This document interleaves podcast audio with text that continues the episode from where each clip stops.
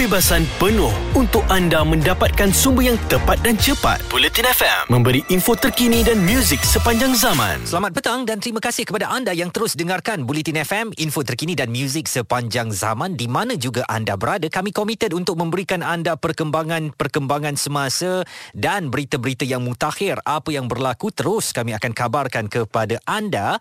Dan petang ini kami ada satu isu untuk dikupas dan kita bincangkan iaitu mengenai ancaman pencerobohan data peribadi ya. Ada laporan yang menyebut hampir 3 dalam 5 orang pernah mengalami pencerobohan data peribadi atau mengenali seseorang yang pernah mengalaminya tetapi 93% berterusan dengan amalan meletakkan kata laluan yang lemah. Tinjauan Google mendapati sebilangan besar responden mengakui tidak mempunyai amalan kata laluan yang baik termasuk berkongsi menggunakan semula dan menggunakan kata laluan yang mudah untuk diteka. Apakah anda seorang yang uh, jatuh dalam kategori ini iaitu suka meletakkan kata laluan atau password yang mudah, nama awak, kemudian tahun lahir. Hai, senangnya kita nak teka kan? Jadi, bagaimana agaknya kebimbangan anda kalau kata laluan atau password ini mudah digodam dan anda mungkin akan jatuh ke dalam satu keadaan di mana ada beberapa maklumat ataupun mungkin keuangan anda akan boleh dimanfaatkan oleh pihak yang tidak bertanggungjawab. Saya bersama dengan seorang uh, tetamu pada petang ini, Dr. Nazra Alif Nazri. Beliau adalah pensyarah Pusat Sains Liberal di Universiti Malaysia Perlis UNIMAP. Dr. Nazra, terima kasih kerana bersama Bulletin FM. Bagaimana agaknya doktor melihat ya kebiasaan masyarakat, terutamanya mungkin warga emas yang gemar sangat meletakkan password yang mudah. Kalau tidak namanya dicampur dengan tahun kelahiran dia paling sangat mudah ABC 123 dengan harapan orang tak tahu password tu. Bagaimana agaknya kebimbangan doktor lah kepada mungkin kebiasaan-kebiasaan ini? Terutama sekali perkara ini memang amat-amat uh, penting untuk diambil berat. Kerana uh, di Malaysia juga baru-baru ini terdapat krisis uh, rakyat Malaysia dikejutkan dengan kebocoran data peribadi uh, seramai melibatkan seramai lebih daripada 4 juta rakyat Malaysia dan perkara ini sebenarnya amat-amat membimbangkan dan perlu diberikan perhatian yang uh, tinggi mm-hmm. dan uh, berkata juga dengan penggunaan uh, password ataupun kata laluan sebenarnya kita kena menggunakan password ataupun kata laluan yang strong mm. yang kuat mm. analoginya seperti uh, di dunia realiti pada masa kini uh, kita nak masuk rumah kita menggunakan uh, mangga uh, kita menggunakan mangga yang kuat yang strong kita tak, tak ada kesukaran, kesukaran untuk orang uh, kegusaran untuk orang masuk dan ceroboh rumah kita berbanding apabila kita menggunakan mangga yang lebih uh, nipis, yang lebih mudah pecah dan pecah, uh, kita akan uh, apa tu orang-orang luar boleh mudah untuk masuk, masuk rumah tu dan ceroboh rumah tu. Mm-hmm. Dan uh, perkara ini juga sama uh, konsepnya di dunia uh, di dunia uh, maya apabila kita menggunakan uh, password yang yang yang lemah, yang tidak strong, orang akan mudah untuk menceroboh kita punya uh, akaun-akaun atas talian ataupun uh, social-social media kita. Sebab itu kita perlu menggunakan dan memberi perhatian yang lebih kepada penggunaan password ini. Guna password yang lebih strong, yang lebih kukuh, yang lebih kuat supaya orang tak dapat ramal, hmm. orang tak dapat predik apa password kita dan sekaligus dapat mengelakkan kita daripada dicerobohlah kita punya data-data ataupun privacy atas talian kita. Hmm. Doktor, apa saranan doktor kepada mereka yang uh, cuba mengikuti saranan ini iaitu menggunakan kata laluan yang susah, yang tidak boleh orang kaitkan dengan kehidupan peribadi dia. Tapi apabila kita gunakan kata laluan yang tak ada kaitan dengan kehidupan kita, kadang-kadang kita mudah lupa kata laluan tu. Jadi mereka pun mula tulis atas kertas, letak dalam wallet, tampal dekat uh, notice board atau sekarang ni dalam setiap telefon pintar ada bahagian notes tu dia letakkan semua password dia dekat situ. Kalaulah telefon tu hilang risau saya. Jadi apa agaknya saranan doktor ha. ya supaya ya, ambil beratlah kepada kepada password-password ini. Betul betul. Perkara ini sangat penting dan perkara itu sebenarnya berbahaya kalau phone tu hilang memang habis semua password kita dikodam dan sebagainya. Sekarang ini zaman teknologi canggih, teknologi moden, kita ada pelbagai software ataupun uh, platform yang kita boleh cuba gunakan. Sebagai contohnya kita ada software security dan privacy macam RoboForm mm-hmm. yang boleh membantu kita untuk mengingatkan kembali apa kita punya password apa kita punya username. Jadi tak perlu risau lagi. Mm. ataupun yang kedua jangan risau kita kalau password panjang password itu kita lupa dan sebagainya kita boleh sebenarnya kita boleh retrieve password dan username itu asalkan kita uh, linkkan kita punya uh, apa tu kita punya account atas talian tu dengan kita punya mobile phone kita boleh linkkan dengan kita punya email. Jadi kita boleh retrieve semula semula uh, password ataupun username yang kita dah lupa uh, lupa tu ataupun dengan cara yang ketiga dengan cara yang lebih mudah uh, meletakkan kita punya password ataupun username di dalam G Drive ataupun Google Drive hmm. tapi make sure dalam G Drive atau Google Drive tu kita letakkan kata kekunci lah supaya hmm. hanya kita sahaja yang boleh access kita sahaja yang boleh masuk ke dalam uh, G Drive tersebut nah, itu adalah antara tips ataupun perkara yang perlu dititik beratkan uh, pada masa kini dan uh, sebelum itu kita perlu juga tahu uh, actually apa uh, jenis-jenis data peribadi yang ada. Sebenarnya terdapat dua sebenarnya uh, data peribadi which is yang kita panggil sebagai uh, personal identifiable information PII uh-huh. di mana data peribadi ini satu bentuk informasi detail yang merangkumi identiti dan latar belakang seseorang individu. Uh-huh. Contohnya macam nama, kan alamat, detail kredit kad dan sebagainya. Dan juga terdapat satu lagi data peribadi sensitif yang ini lebih sulit yang perlu diperincikan lagi seperti uh, sejarah kesihatan, uh, keupayaan mental seseorang, keupayaan uh, kesihatan mental seseorang, uh, fahaman agama, politik dan sejarah jenayah. Hmm. Sebab itu perkara ini perlu dititik beratkan. Dan di Malaysia juga kita ada uh, personal data protection hmm. ataupun kita panggil sebagai akta perlindungan peribadi lah yang bertujuan untuk melindungi uh, maklumat peribadi kita untuk jatuh uh, pada pihak-pihak yang tidak bertanggungjawab terutamanya tanpa concern kita tanpa kebenaran kita dalam konteks transaksi komersial atau dalam ketika lain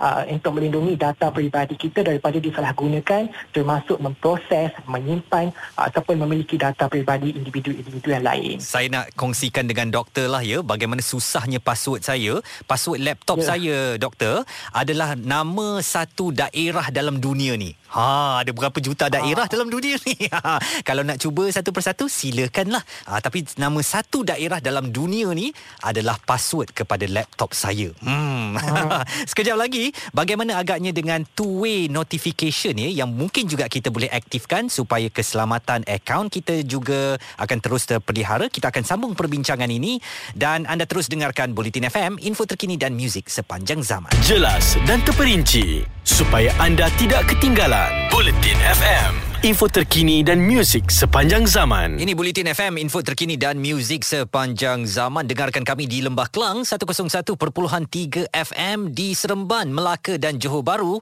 Anda dengarkan kami di bulletinfm.audio. Jangan lupa untuk install aplikasi Audio Plus ke telefon pintar anda dan boleh dengarkan kami di mana juga anda berada. Kita sedang mengupas tentang ancaman pencerobohan data pribadi bukan sahaja di kalangan warga emas tetapi ramai di kalangan anak muda. Yang saya berikan contoh tadi mereka bangun tidur terkejut mendapati bagaimana akaun media sosial mereka telah pun dirampas ataupun dicerobohi oleh pihak tidak bertanggungjawab. Mengambil alih akaun media sosial mereka hilanglah followers yang ramai ataupun gambar-gambar menarik yang diabadikan dalam um, apps ataupun aplikasi berkenaan. Jadi kita nak elakkan perkara ini berlaku sering disarankan supaya kita menukar kata laluan kita. Jangan gunakan kata laluan yang mudah diteka oleh rakan-rakan ataupun mungkin pihak penggodam ini. Jadi uh, tak juga ramai yang mahu mengikut kepada saranan itu. Mereka merasakan selamat dan senang selesa menggunakan kata laluan yang mudah dan tidak mudah untuk dilupakan. Jadi mereka tak tukar password mereka. Jadi natijahnya hilang beberapa akaun yang penting dan ini boleh mengganggu serta menjejaskan kehidupan harian mereka mereka.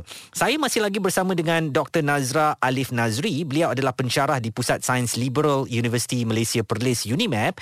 Doktor, saya nak tanyakan tadi tentang two-way notification ini. Maknanya selain daripada memperkukuhkan uh, kata laluan kita, ada juga satu langkah yang mana kalau kita mahu mengakses uh, telefon pintar ataupun email kita, mungkin Google account kita di mana-mana, ia memerlukan kita supaya membuat pengesahan di telefon pintar kita dan mungkin ini antara langkah selamat yang orang ramai boleh lakukan untuk menyelamatkan akaun uh, peribadi mereka. Bagaimana agaknya pandangan doktor? Uh, tepat sekali. Sebenarnya ada pelbagai langkah-langkah yang boleh kita gunakan untuk uh, memperkukuhkan lagi kita punya media sosial punya akaun ataupun akaun-akaun peribadi atas talian untuk mengelakkan risiko-risiko yang terjadi lah macam forgery kan ada pemalsuan identiti yang mungkin akan berlaku penyamaran, uh, scammer dan sebagainya akan menyebabkan uh, kita punya uh, apa tu identiti aktiviti dijual untuk telemarketing ataupun dijual di pasaran-pasaran gelap. Sebab itu kita, uh, saya syurkan untuk menggunakan, uh, kita panggil sebagai uh,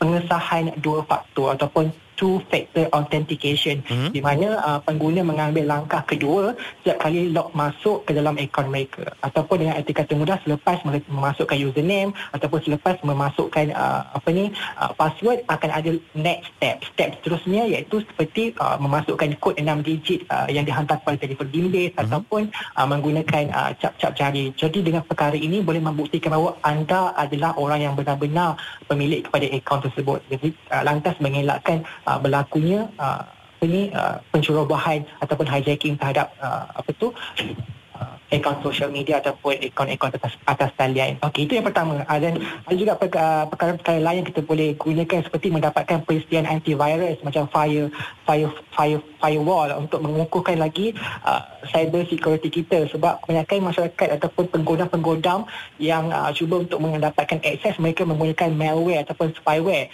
uh, untuk mendapatkan identiti ataupun untuk mendapatkan data-data peribadi di komputer uh, terutamanya. Jadi kita men- perlu menggunakan persediaan-persediaan uh, antivirus uh, terutamanya seperti firewall dan jangan lupa untuk menutup uh, bluetooth uh, ini juga selalu orang lupa kita hmm. kena tutup bluetooth ataupun wireless teknologi selepas kita gunakan sebab bluetooth yang terbuka itu boleh memudahkan lagi uh, hijack, hijacker hijacker ini untuk masuk dan menceroboh kita punya telefon ataupun kita punya laptop Hmm. dan juga peringatan kepada orang-orang di luar sana kalau menggunakan PC ataupun menggunakan peranti-peranti selain daripada personal punya PC ataupun peranti make sure kita selepas menggunakan itu log out Hmm. uh, kita punya email ataupun social media supaya orang tak boleh masuk dan orang tidak boleh mendapatkan kita punya data-data peribadi itu antara saranan ataupun tips-tips yang perlu dilakukan oleh masyarakat supaya mengelakkan lagi uh, kes-kes pencerobohan ataupun penjualan. Kita punya uh, apa tu identiti kita kepada pihak-pihak yang tak bertanggungjawab.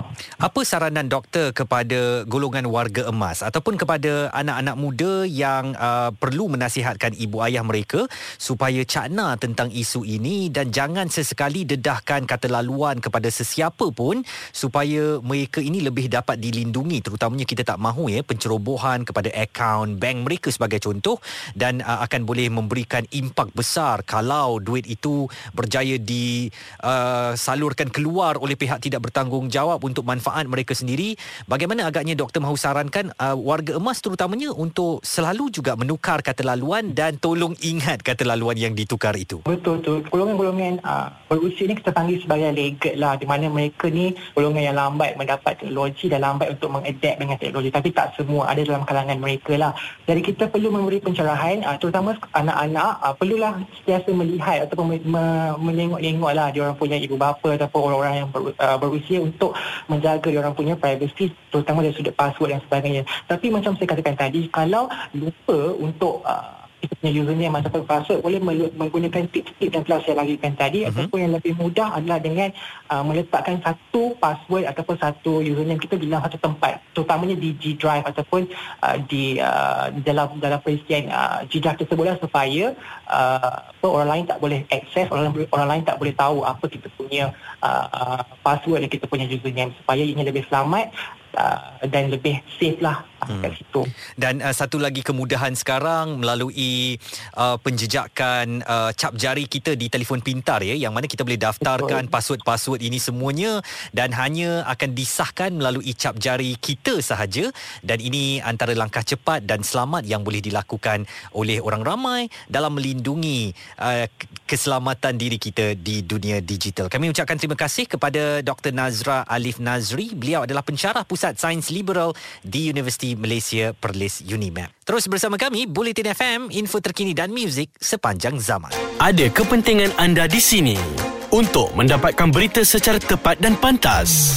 Dua anggota polis maut bertindak atau berlakon sebagai bangsa yang perlu diselamatkan. operasi mencari dan menyelamat SAR Bulletin FM, info terkini dan muzik sepanjang zaman. Selamat petang dan terima kasih kepada anda yang terus dengarkan Bulletin FM, info terkini dan muzik sepanjang zaman. Diskusi harian Muaz dan Izzuan, kita ada satu ruang ya namanya Tinjau Rakyat. Dan ruang Tinjau Rakyat ini ialah di mana kita akan buka satu isu semasa. Kami alu-alukan pandangan dan komentar daripada anda. Mungkin perkongsian kisah tentang isu berkenaan untuk dijadikan pedoman oleh semua daripada kita lah ya mengambil pengajaran daripada apa yang pernah berlaku. Dan petang ini saya Saya nak buka topik tentang bila kali terakhir anda menyemak atau menukar kata laluan atau password anda. Dan pernah tidak anda kena godam daripada segi akaun Instagram sebagai contoh eh? Dah ada berpuluh-puluh ribu followers lah sebagai contoh. Tiba-tiba esok pagi anda tak boleh masuk ke akaun anda tengok profile picture anda dah muka orang lain. Ha mesti kita rasa macam ya Allah apa nak buat ni ya gambar-gambar kita semua hilang. Followers kita hilang. Dan mungkin ini pernah berlaku kepada anda. Saya ada beberapa rakan yang terpaksa melalui episod hitam ini. Kalau anda ada kisah sebegitu apa kata anda kongsikan dengan saya mengenai bila kali terakhir anda mengubah kata laluan atau password anda untuk kita kembangkan topik keselamatan cyber ini atau cyber security? Dan apakah anda juga meletakkan password yang pelbagai. Untuk akaun bank satu password untuk email satu password untuk media sosial satu password. Jadi dalam tangan kita ni adalah sekurang-kurangnya 4 hingga 5 password. Hai tak risau ke kalau terlupa password-password tu? Dan di manakah anda mencatatkan atau membuat catatan tentang password-password berkenaan? Apakah anda letakkan dalam telefon pintar anda atau tulis dekat kertas tampal dekat notice board ke?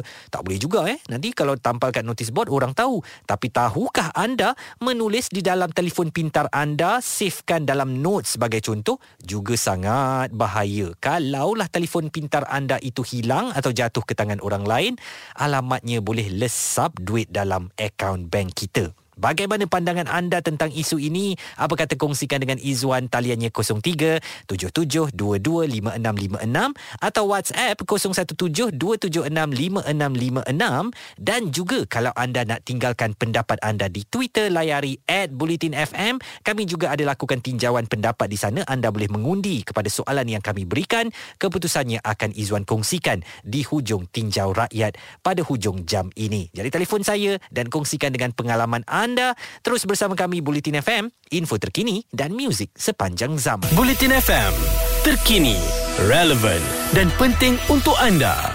Info terkini dan muzik sepanjang zaman. Bulletin FM.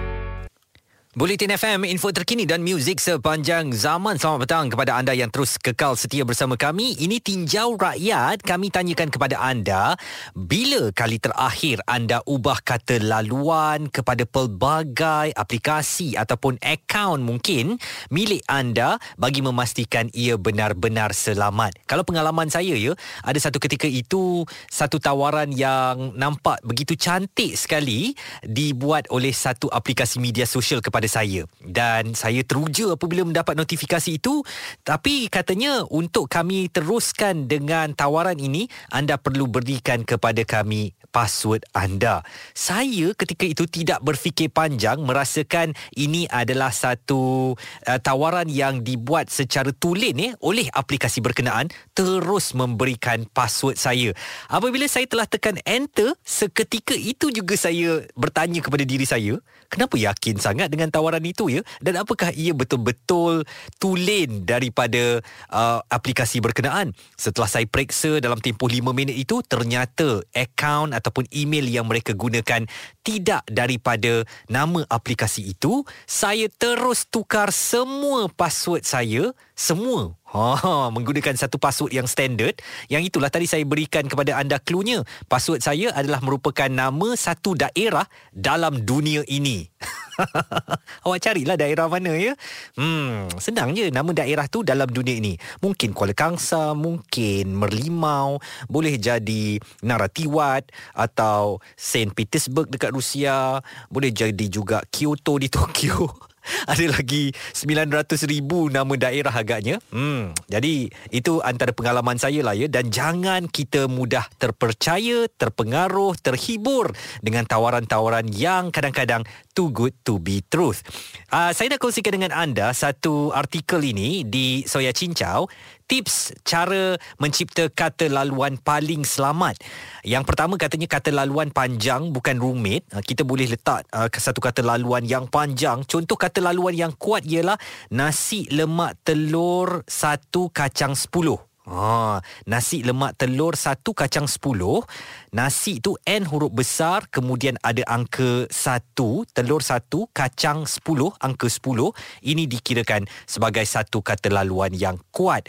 Kekalkan kata laluan pelik, jadi elakkan hari jadi anda, tahun kelahiran, bandar kelahiran anda, juga elakkan daripada nama pasangan, tarikh lahir anak dan sebagainya. Cuba cipta kata laluan yang pelik.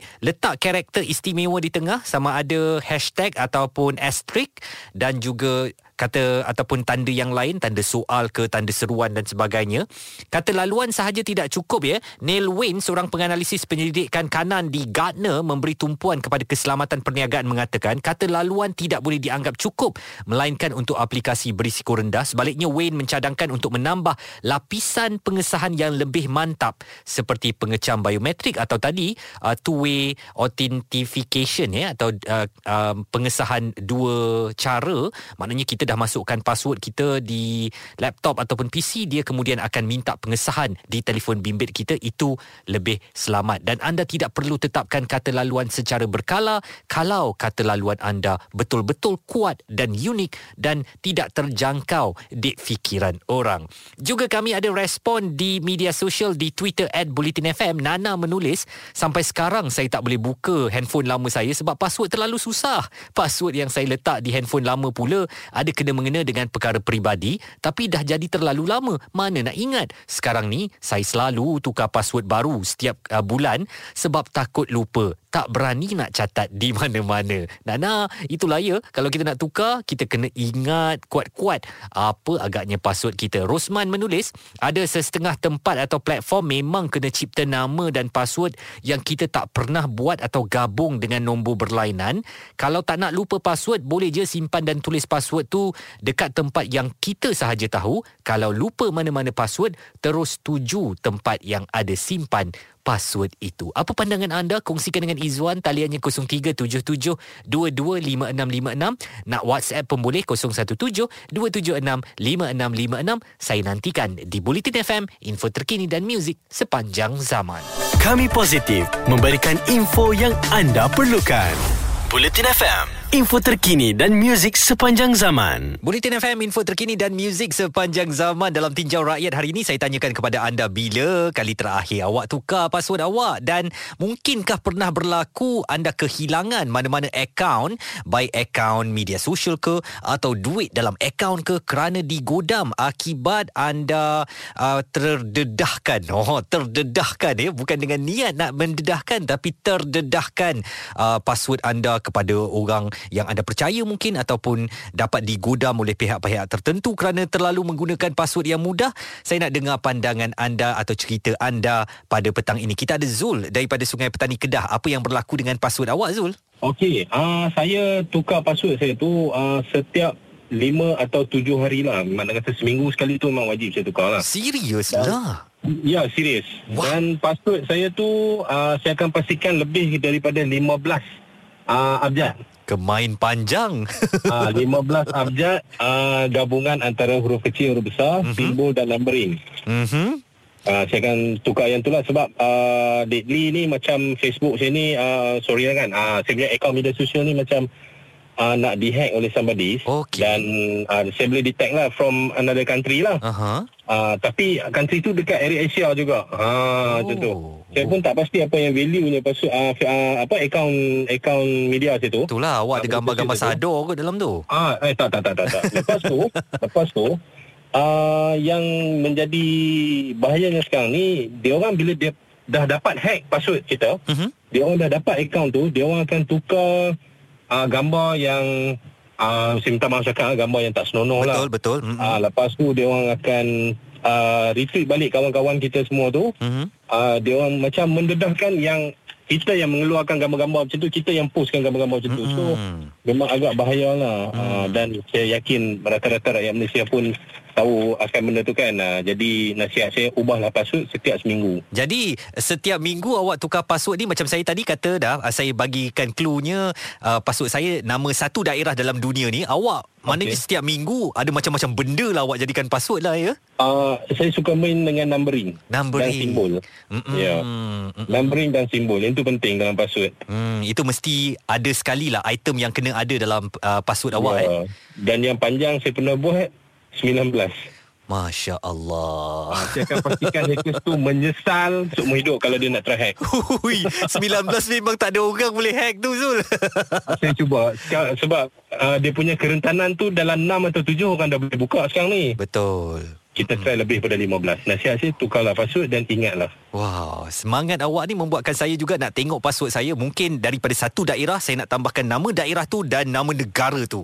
Lepas tu saya nak letak nombor, nombor, campur lagi hashtag, tanda seruan semua Ya. kan supaya Masukkan simbol. Ah, masukkan, simbol. Itu dia cerita daripada Zul di Sungai Petani Kedah dan kami juga ada lakukan tinjauan pendapat ya di Twitter @bulletinfm. Adakah anda setuju banyak data peribadi diceroboh kerana menggunakan password yang sama dan mudah? 68% bersetuju, 5% tak bersetuju dan 26% menyatakan password susah mudah lupa. Kalau anda macam Zul tadi sampai 15 hingga 19 uh, abjad ataupun uh, simbol uh, kena hati-hati eh kerana takut lupa pula nanti.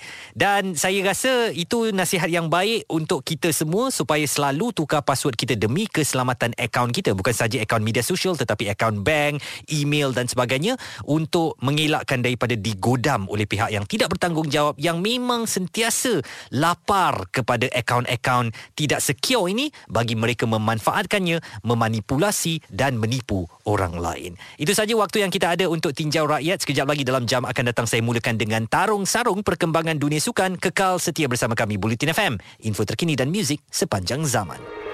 Kebebasan penuh untuk anda mendapatkan sumber yang tepat dan cepat. Bulletin FM memberi info terkini dan muzik sepanjang zaman.